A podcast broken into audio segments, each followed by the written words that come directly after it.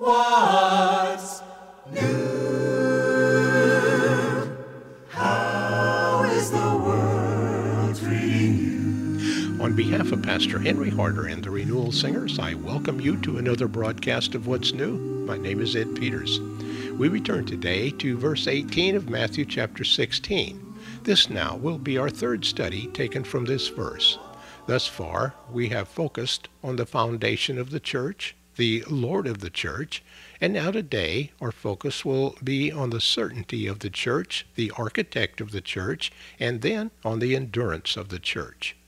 Now, here, once again, is verse 18, and Matthew writes as follows You are Peter, a stone, and upon this rock I will build my church, and all the powers of hell shall not prevail against it.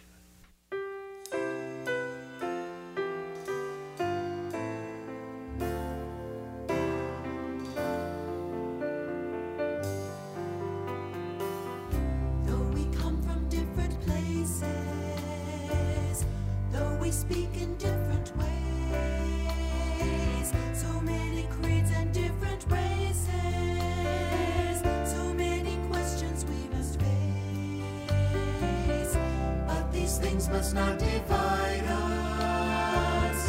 We know our purpose is the same, for we have chosen Christ to guide us. We are united in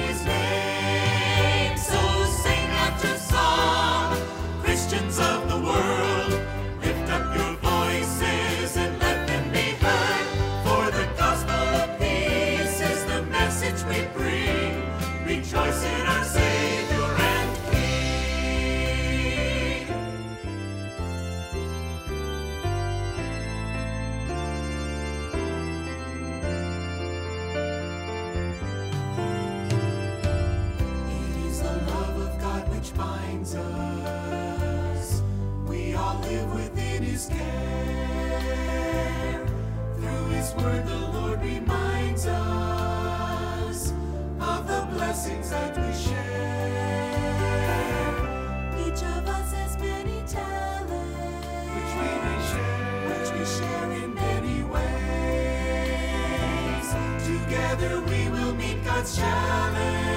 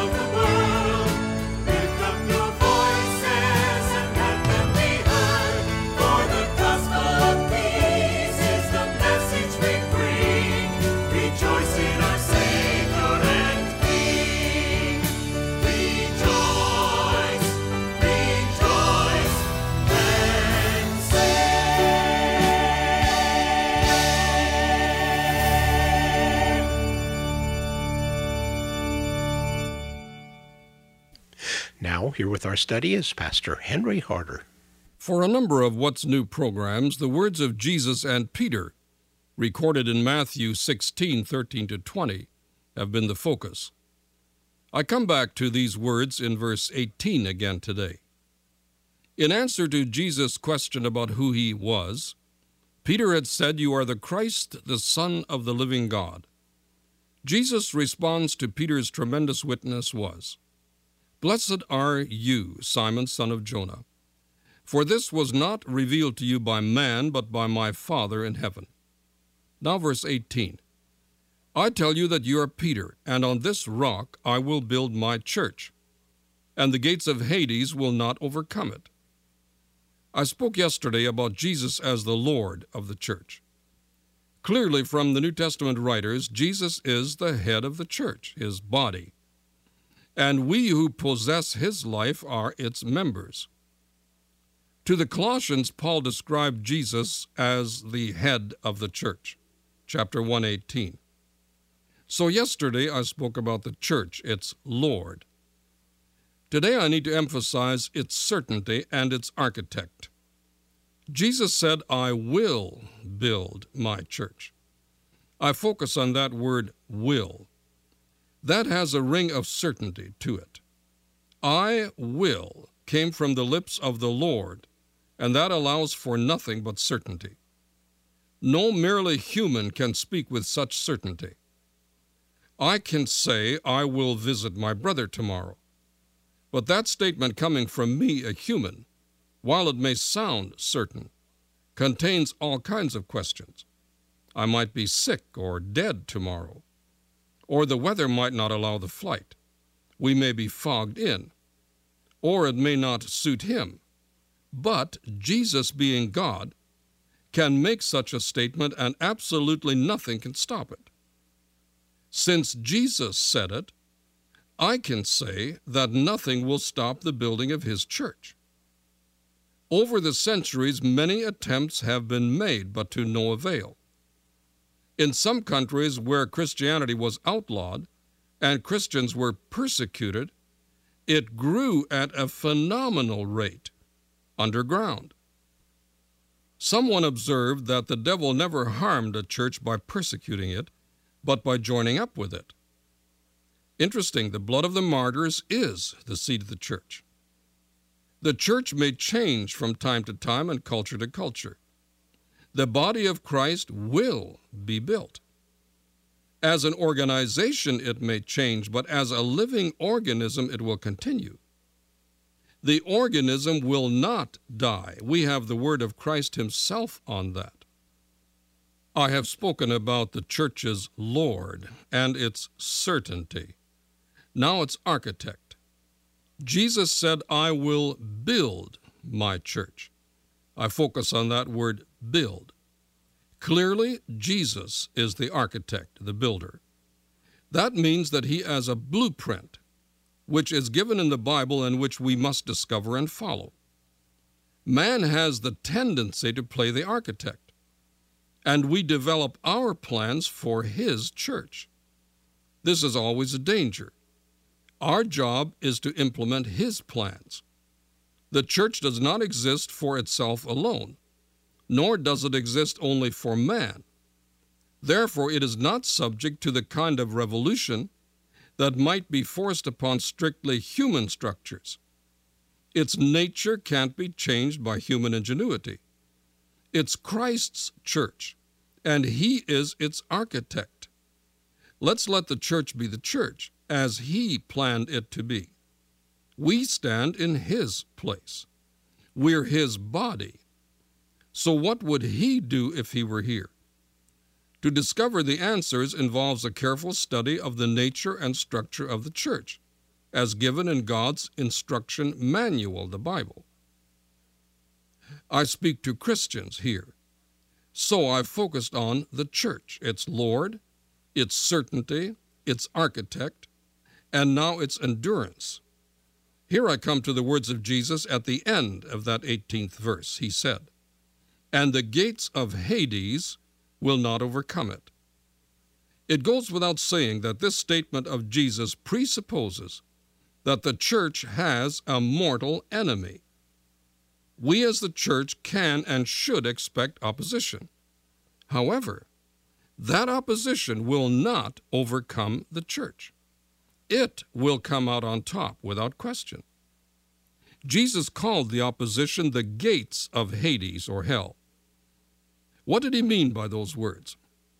Remember where these words were spoken at Caesarea Philippi at the base of Mount Hermon, north of Damascus. I've spoken about Caesarea Philippi a few programs back. On one side of the canyon is an almost vertical wall of rock.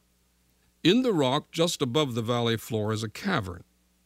At one time, the cave was much deeper than it is today. Part of the mountain rock has fallen from the top of the cave and filled much of it. In ancient times, evidently the bottom couldn't be seen, but heard were the rushing waters of a river. It is thought that some superstitious ancient Semites concluded that the depths contained the dwelling place of the god Baal. In fact, Joshua's reference in Joshua 11:17 to Baal Gad may refer to this place. When the Greeks came with Alexander the Great, they brought with them Greek deities. Since the place contained subterranean water, the easternmost source of the Jordan, the Greeks called the deity of that place Pan. Pan was the Greek god of forests, pastures, wildlife, and of shepherds and sheep. This god was represented with the legs, ears, and horns of a goat. The modern name Banias comes from the name of the god Pan. Some niches where images were kept remain and can be seen on the rock face. To some, the cave was thought to be the entrance to the home of the gods. To Jesus, of course, pagan pantheism and idol worship was Satan's substitute for the worship of God. I'll speak more about these gates of Hades on the next program. There is much more. It may be that Jesus and his disciples were standing near the waters below the cave, and he may well have pointed up to the cave and said, I will build my church, and those gates of Hades will not overcome it. The church is Christ's creation. It's not an institution that man contrived. He is building it, and I want to be a part of his process. One day he will present his bride, the church, to God the Father, without spot or wrinkle, as perfect as he himself is. Listen to the renewal singers as they remind us of those very words of Paul, taken from Ephesians chapter 5. Tis a glorious church, without spot or wrinkle, washed in the blood of the Lamb. Do you hear them coming, brother, thronging up the steeps of light, clad in glorious shining garments? Blood-washed garments pure and white. Tis a glorious church without spot or wrinkle, washed in the blood of the Lamb. Tis a glorious church without spot or wrinkle, washed in the blood of the Lamb. Never fear the clouds of sorrow. The storms of sin. We shall triumph on the morrow. Even now our joys begin.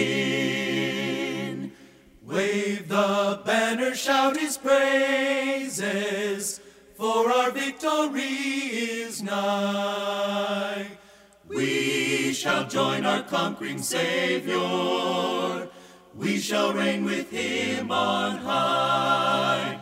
Tis a glorious church without spot or wrinkle, washed in the blood of the Lamb. Tis a glorious, a glorious church without spot or wrinkle, washed in the blood